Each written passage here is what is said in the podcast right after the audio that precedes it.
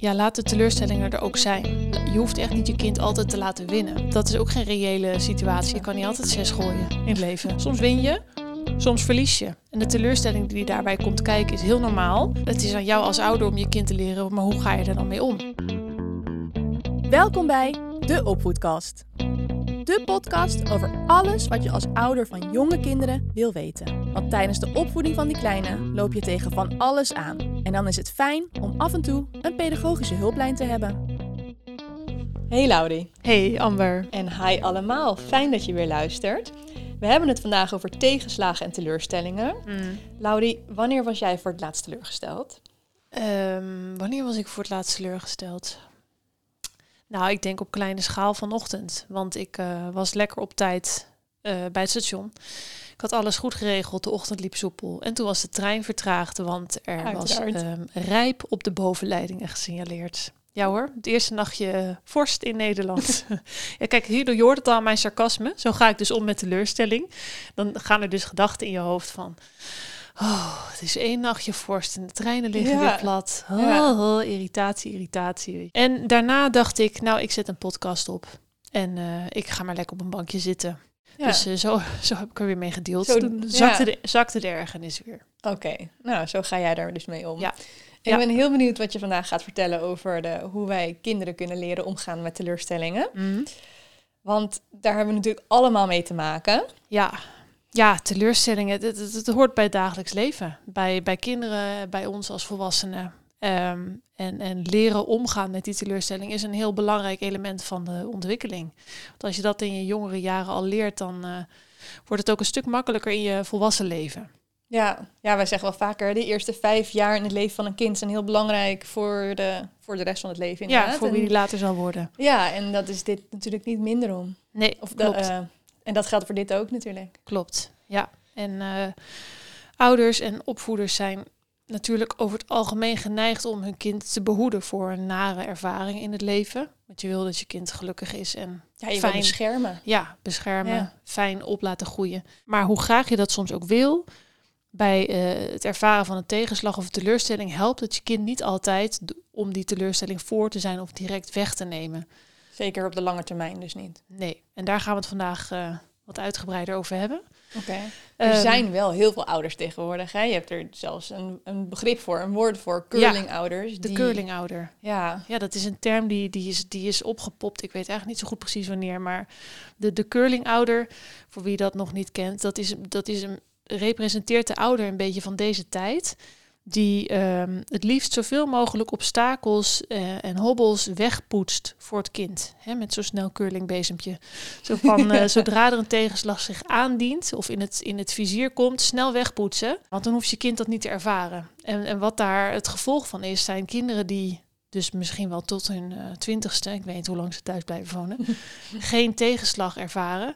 En dan de grote boze wereld ingaan en in één keer gewoon met hun neus op de feiten worden gedrukt van hé, hey, eh, het is niet allemaal zo glad en gepolijst als dat me werd voorgehouden. En dan ga je echt heel hard onderuit. ja. Ja, dan krijg je eh, eh, jeugd eh, met problemen. Die niet, niet kunnen relativeren, die niet begrijpen van oké, een tegenslag is heel naar, maar ik kan daar ook zelf weer uitkomen. ja, hoe kom ik er weer bovenop? Ja, dus het, het kan best wel een heel lange termijn eh, negatief effect hebben op, op jou als, als jongvolwassene. Ja. ja, gelukkig is er nu, althans dat idee heb ik in de laatste jaar, jaren, ook wel weer juist meer aandacht voor veerkracht Ja. ehm, in, in, de, in de kindertijd. Ja, ja Om zeker. dat aan te leren. Ja, Laten we gewoon eh, meteen doorgaan naar de eerste luisteraarsvraag. ja, ik ben benieuwd. Die is van Allard. En eh Allard heeft de vraag ingestuurd.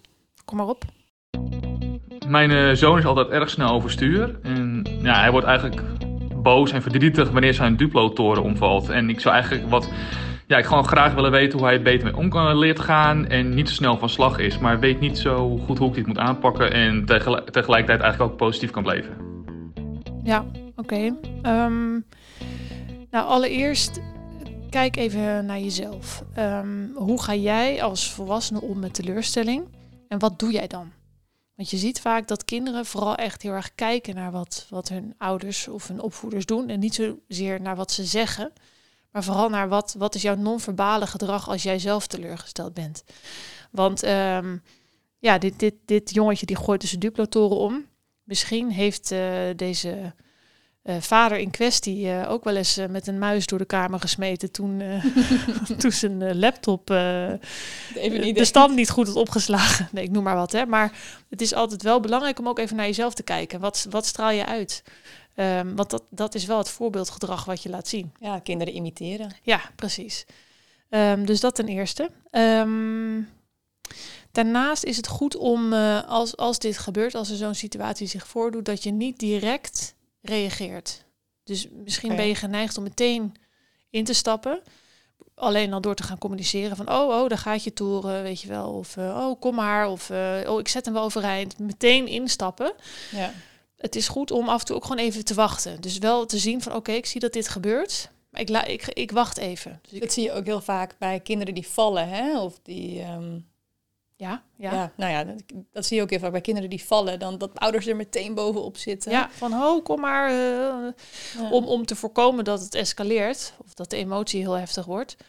Maar um, juist als je gewoon even niet reageert, dan kan het ook zijn dat, dat je kind je verbaast. Dus dat je niet inspringt, en dat je kind misschien vervolgens zelf uh, de toren weer overeind gaat zetten. Of wel eventjes geëmotioneerd is. Nou ja, dan kan je even contact maken. Maar dan vervolgens zelf denkt van, nou, ik, ik zet die toren wel weer overeind. Weet je wel, je hoeft niet direct uh, te verzachten en direct oplossingen aan te gaan dragen. Oké, okay, Dus wacht, wacht soms even af. Het is heel belangrijk als er zoiets gebeurt om de emoties van het kind eerst te erkennen. Dat hebben wij wel vaker genoemd, maar dat is vaak de sleutel tot succes. Het kan al voldoende zijn. Soms. Ja, want een begrepen kind, een kind wat zich begrepen voelt, dat, um, dat neemt al zo'n deel van de emotie uh, weg eigenlijk. Nou, dat herken um, ik bij mezelf ook al. Ja, dus, toch? Ja. Als jij ergens heel gepikeerd over bent, of verdrietig of boos, ja. Um, dan, dan is het niet meteen fijn als iemand een oplossing aan gaat dragen. Oh nee, nou, oh, nee. Helemaal niet zo. Mijn, mijn, vriend doet dat geregeld en het is heel erg lief bedoeld, maar daar word ik alleen maar meer gefrustreerd van. Terwijl als hij gewoon zegt, schat, ik snap het ja. en je hebt gelijk of ik begrijp waar je boos om bent of zo, ja. dan valt het al meteen zo. Oh, ja, dan ben je het even kwijt. Ja. En dat geldt ook voor zo'n duplotoren. Het is ook moeilijk voor je kind als hij ergens zijn best op heeft gedaan en dat valt vervolgens om. Dat is gewoon vervelend. Ja, gewoon stom. En het is heel fijn als iemand dat begrijpt. Dus als ja. iemand ook tegen je zegt, joh, wat, wat, ik snap dat je hiervan baalt. Je hebt zo je best gedaan en nu is hij omgevallen. Ja. Dat maakt je boos. Dat is prima om te zeggen. En het kan best zijn dat de emotie dan even misschien verergert. Hè? Dus dat je kind dan nog harder gaat huilen, want die denkt, ja, inderdaad, je begrijpt me. Ja. Maar dat betekent niet dat, dat je het dan niet moet doen, want dan is je kind het daarna kwijt. Ja. En je zult ook vaak zien dat het daarna uh, kalmeert. Oké. Okay. Um, en ja, probeer dus ook je kind niet te overtuigen dat het allemaal wel meevalt. Dus dat is wat jij net ook zei, hè, een advies van, nou, je kan het zus of zo doen, dat helpt niet, maar ook niet bagatelliseren door te zeggen, joh, um, je bouwt toch zo weer een nieuwe toren.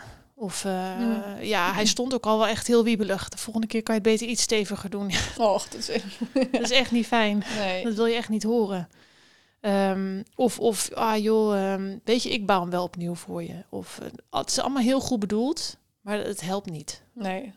Hoe kun je dan ook je kind echt leren om om te gaan met de emoties? Nou, het, het benoemen, dus het erkennen en benoemen van die emotie, dat helpt al enorm. Want dat leert dat is al je, een eerste stap. Ja, dat leert je kind die emotie te begrijpen, te plaatsen. Van, oh ja, dit is...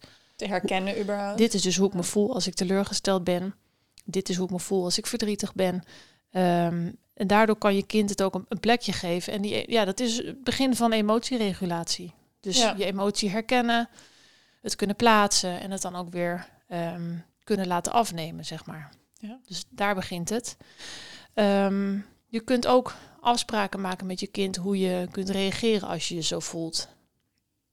Bijvoorbeeld, um, uh, als dit jongetje in het geval van dit gefrustreerde moment vervolgens met die toren door de kamer gaat uh, smijten, dan kun je wel afspreken van, joh, als je je zo voelt, uh, dan wil ik niet dat de toren door de kamer vliegt. Maar dan bied je een alternatief aan, weet je wel. Dus dan kun je zeggen van, uh, als je weer zo boos ervan wordt, dan loop je even weg. Of, nou ja, ik... of dan gooi je een kussen op de grond. Ja.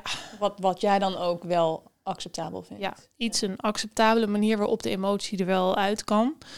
En de teleurstelling even een soort van uiting kan krijgen, maar wel op een acceptabele manier. Ehm, belangrijk is wel dat je dit niet in de heat of the moment doet. Dus niet midden in die... Die afspraak maken bedoel je dan? Ja. ja. Dus beter achteraf. Want als je kind midden in die, in die frustratie zit, of die boosheid of verdriet, dan kan hij niet luisteren. Dan komt het toch niet aan. Komt het niet aan. Dus dan kan je allerlei dingen aandragen, maar dat, dat komt niet binnen. Dus beter achteraf. Ehm, van joh, we waren net een spelletje aan het doen. En je had verloren, daar was je heel boos over. Ehm, toen gooide je alle kaartjes door de, door de ruimte. Dat wil ik niet.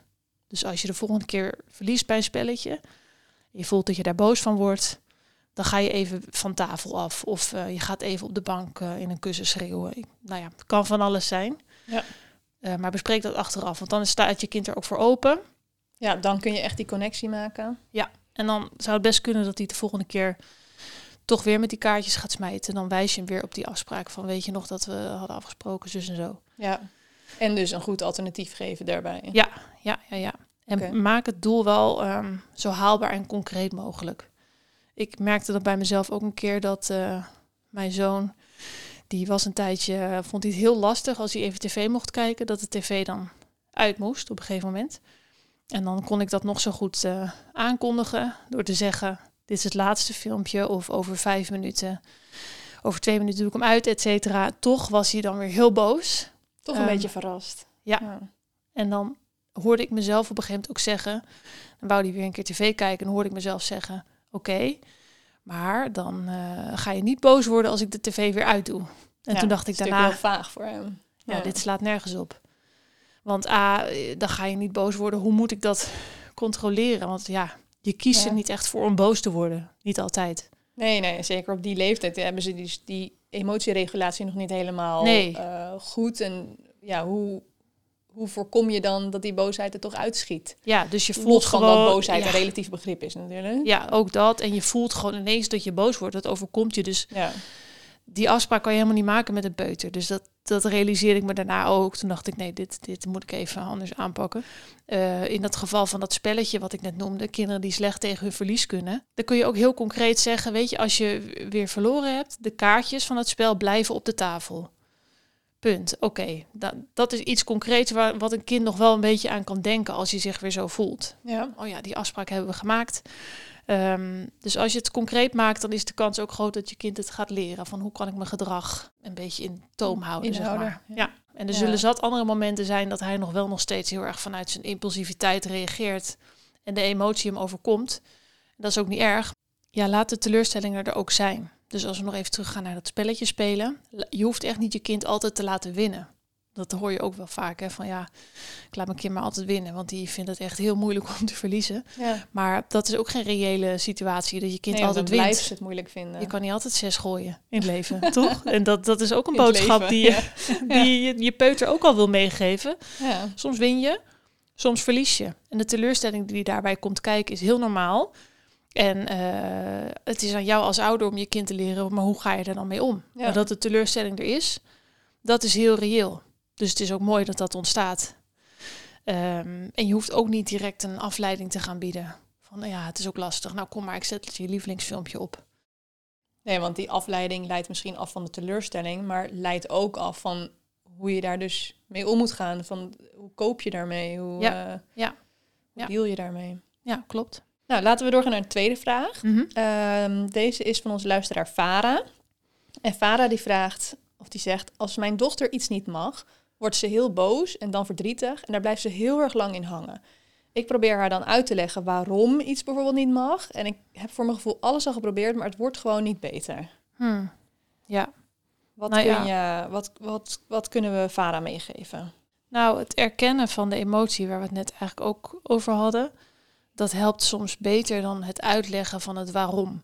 Dat is een beetje vergelijkbaar met de situatie die jij net benoemde bij jezelf. Dus als je zelf een teleurstelling ervaart of je baalt ergens van en je wil dat kwijt, dat het gewoon niet altijd helpt als iemand je uitlegt, oh ja, maar dat komt omdat je dit of dit, of uh, een uitleg er aangeeft. Het is fijner als je begrip krijgt. Dus ook in dit geval, dat haar dochter daar zo lang in blijft hangen, dat kan zijn omdat ze zich niet begrepen voelt. Dus dan kan het soms al heel erg helpen door, wat we net zeiden, stil te staan bij wat het kind ervaart, dat te benoemen En daar niet verder een uitleg aan te verbinden. Dus gewoon even stilstaan bij. Het is ook heel vervelend of je bent heel verdrietig. Moet je dan Eh, helemaal niet uitleggen? Jawel, je kunt, je kunt heel kort op een rustige toon prima uitleggen waarom iets niet mag. Vooral als kinderen op een gegeven moment in zo'n leeftijd komen van... eh, maar waarom, waarom mag ik geen tv kijken? Of waarom mag ik... Weet je, dan gaan ze vragen stellen. Oké, als we een vraag stellen, dan kan je heel kort... Als je zelf maar rustig blijft en je benoemt... Nou, je mag nu geen tv kijken omdat je vanmiddag al tv hebt gekeken. Punt. Gewoon kort en krachtig. Kort en krachtig en ga dan ook niet de discussie aan. Want je hebt ook kinderen die gaan dan eeuwig door. Dus die zeggen dan, ja, maar vanmiddag was maar heel kort. En eh, ik heb dit en dit filmpje nog niet gezien. Of ik, eh, ik, ik, ik wou vanmiddag eigenlijk helemaal niet. eh, dus dan komen ze met honderd argumenten. dus ga dat niet aan. Blijf gewoon bij je punt. Wees kort en krachtig. En dat kan ook heel veel verduidelijking scheppen. Wat je ook kunt doen, en dat geldt voor iets oudere kinderen. Ik denk dan een beetje aan kinderen vanaf een jaar of drieënhalf, vier jaar. Maar voor vijf en zesjarigen is dit ook heel geschikt. Dat je probeert om samen tot een oplossing te komen voor, voor het probleem. En hoe, hoe bedoel je dat? Hoe pak je dat aan? Nou ja, ehm, kinderen die zijn vaak eigenlijk heel goed in staat om zelf tot een oplossing te komen. Ehm, maar wij moeten, ze wel, denken. ja, wij moeten ze wel die ruimte geven. Ehm, dus hè, er is duidelijk een probleem. Je kind wil iets, jij wil dat niet. Of andersom. Eh, en de simpele vraag, hoe, hoe kunnen we dit nou oplossen? Nodigt je kind uit om proactief te gaan nadenken van... Hmm, Oké, weet je, ik ga eens eventjes afwegen. Mama wil dit, papa wil dit, ik wil dat. En, en vaak komen ze dan best met verrassende ideeën. Zoals wat dan? Eh, nou, stel je voor, je kind wil vlak voor etenstijd een ijsje. En jij zegt, nee, je mag nu geen ijsje, want we gaan zo eten. Kind is teleurgesteld, die zegt, maar ik wil nu een ijsje. Waarom mag ik geen, geen ijs? avondeten. Nee, precies. Het is veel te warm voor om avond te eten. Ik wil nu ijs. Nou ja. Ehm, jij blijft bij je standpunt. Dus je zegt, het is bijna etenstijd. Ehm, voor het eten eten we geen ijsjes. Maar ik wil het zo graag. Oké, jij wil heel graag een ijsje. Ehm, hoe kunnen we dat nu oplossen? Wat, wat, wat kunnen we nu anders doen? Ehm, ja, je hebt kinderen die blijven dan bij een standpunt, ik wil het nu. Weet je, dan kom je nergens. Maar als je heel duidelijk bent van ja, maar dat, dat gaat niet gebeuren, dat is geen uitkomst. De- probeer nog eens aan iets anders te denken. Het zou kunnen dat je kind dan zegt, weet je, als ik me morgen nou wat eerder om een ijsje vraag, eh, mag het dan wel? Of na het eten. Na het eten. Hele goede, mag ik het dan als toetje? Nou, oké, goed idee. Ik herken dit ook wel van mijn werk op de groep. Er waren vooral bij de peutergroep natuurlijk regelmatig conflicten tussen de kinderen. En dan komen ze naar de pedagogisch medewerker toe om te klagen of te klikken of ehm, te huilen of wat dan ook. Maar als je dan inderdaad zegt van, oh, hé, wat rot en ik snap dat je daar boos om bent of ik zie dat je verdrietig bent geworden daarvan. Hoe kunnen we dit nou oplossen? En zeker Mhm. als je ze samen ehm, erbij haalt.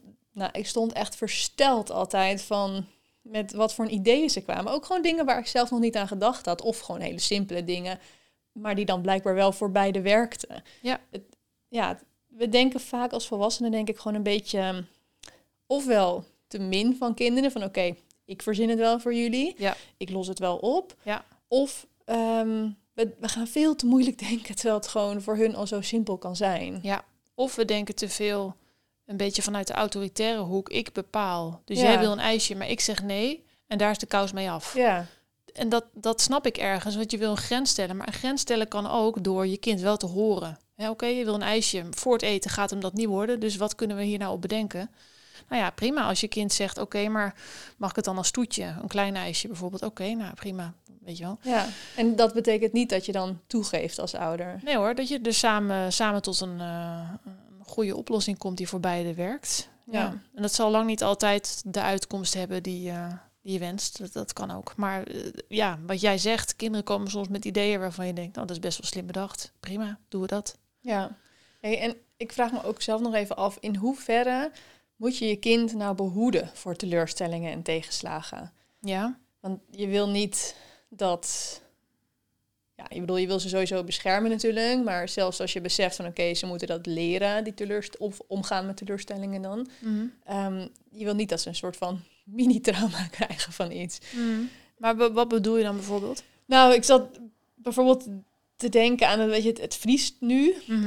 Eh, stel dat het deze winter weer harder gaat vriezen en je gaat met je kindje voor het allereerst ooit, zeg twee, drie jaar, naar het ijs toe en je Mhm. stapt samen op het ijs. In hoeverre moet je dan bijvoorbeeld van tevoren je kind gaan waarschuwen van, oh, het ijs is heel glad hoor, Mhm. Ehm, pas op. En je wil niet angst aanjagen voordat er überhaupt wel iets is gebeurd. Misschien gaat het allemaal wel goed en straks durft ze helemaal niet meer of durft hij helemaal niet meer. Ja. Maar je wil ook niet helemaal niks zeggen en hem dan op zijn snuffert laten gaan. Ja, dat Want dan- totaal onvoorbereid in één keer Ja, denkt, dan durft hij nooit meer straks. Mm, Ja, ik snap wat je zegt. Ehm, nou, ik denk dat er verschil zit tussen angst aanjagen en informeren. Dus wat jij net zei van eh, eh, het ijs is heel glad, hoor, pas op. Ehm, je kunt ook gewoon zeggen, ijs is heel glad. Dus als we zo meteen op het ijs gaat staan, dan voel je onder je schoenen dat je, dat je een beetje wiebelig gaat staan. Moet je zomaar eens proberen. Dan informeer je wel, maar zeg je er niet bij. Dus je kunt uitglijden en je kan jezelf heel erg pijn gaan doen. Dus kijk goed uit, blijf bij mij in de buurt. Nou ja, alle andere waarschuwingen die je daar ook maar aan wil koppelen. Ja, goeie. Eh, dus informeren is goed. Want Ja. want ja je, je zegt dat dit kind heeft nog nooit op ijs gestaan. Dus het is fijn om hem te vertellen wat hij kan verwachten. Maar daarin Ja. hoef je ook geen overload aan informatie te geven over alles wat dus mis kan gaan. Nee, dus voorbereiden, maar Ja, en, en dan, je hebt het uitgelegd en de kans is groot dat het kind dan alsnog best eventjes op zijn snuffer gaat. En dan eh, troost je en dan zeg je, ja, kijk, dit, dit kan gebeuren op ijs. Zullen we het nog een keer proberen? Weet je wel, dat is genoeg. ja. Dus Ja, daar oké. zit denk ik het leuk. verschil in. Ja. Oké. nou, nog even een tot slotje. Uiteraard. Tot slot. Ehm, je hoeft je kinderen ook niet weg te houden van de teleurstellingen of tegenslagen die jij als volwassene ervaart in je leven. Eh, ook daarin zijn we als ouders vaak best wel beschermend. Van, oh ja, ik, ik voel me heel rot ergens over, maar ik wil mijn kind daar niet mee belasten, dus ik hou dat weg bij mijn kind. Ehm, het is heel leerzaam voor jouw kind om te zien hoe jij omgaat met tegenslagen in het leven. Want het is normaal, iedereen ervaart dat. Dus stel jij, ehm, ja, je bent ontslagen, noem maar wat. En jij bent daar gewoon heel verdrietig over. Je kind zal dat voelen. Want die voelt en merkt aan zijn ouders, hé, hey, er is iets gaande. Ja. Ehm, het is beter als je ervoor kiest om dat ook uit te leggen. En dat hoeft niet in detail, maar nou ja, ik- neem je kind wel mee in dat proces, want ze hebben het toch wel door. ze hebben het toch wel door. Dus vertel Ja. wat je voelt en ehm, waarom je zo verdrietig bent. Of, ehm, en daar Maar ook hoe je er dus mee omgaat, hoe je ermee deelt. Ja, dus je kind zal dan ook zien van, oh oké, nou die, oké, mama is verdrietig of papa. En die ziet daarna ook hoe jij daarmee omgaat en hoe je er weer overeind krabbelt. Dus vertel dan ook, hé, ik ga nu op zoek naar een nieuwe baan of wat het dan ook is. Maar daarin geef je heel goed een voorbeeld van teleurstellingen die horen erbij. Daar kan je heel rot door voelen en vervolgens kun je dingen doen om je weer beter te gaan voelen. Ja. En daar Dus- leert je kind dan weer van. Ja, dat is de grootste leerschool. Dus hou, hou dat niet allemaal weg bij je kind. Dat is echt niet nodig. Mooi, mooie uitsmijter. We zijn heel benieuwd hoe jullie omgaan met teleurstellingen thuis en hoe je je kinderen leert om om te gaan met teleurstellingen. Laat het ons weten via de social media van Company Kinderopvang. Via daar kun je ook je eigen luisteraarsvraag insturen of mail naar podcast.company.nl. Bedankt voor het luisteren. Tot de volgende keer.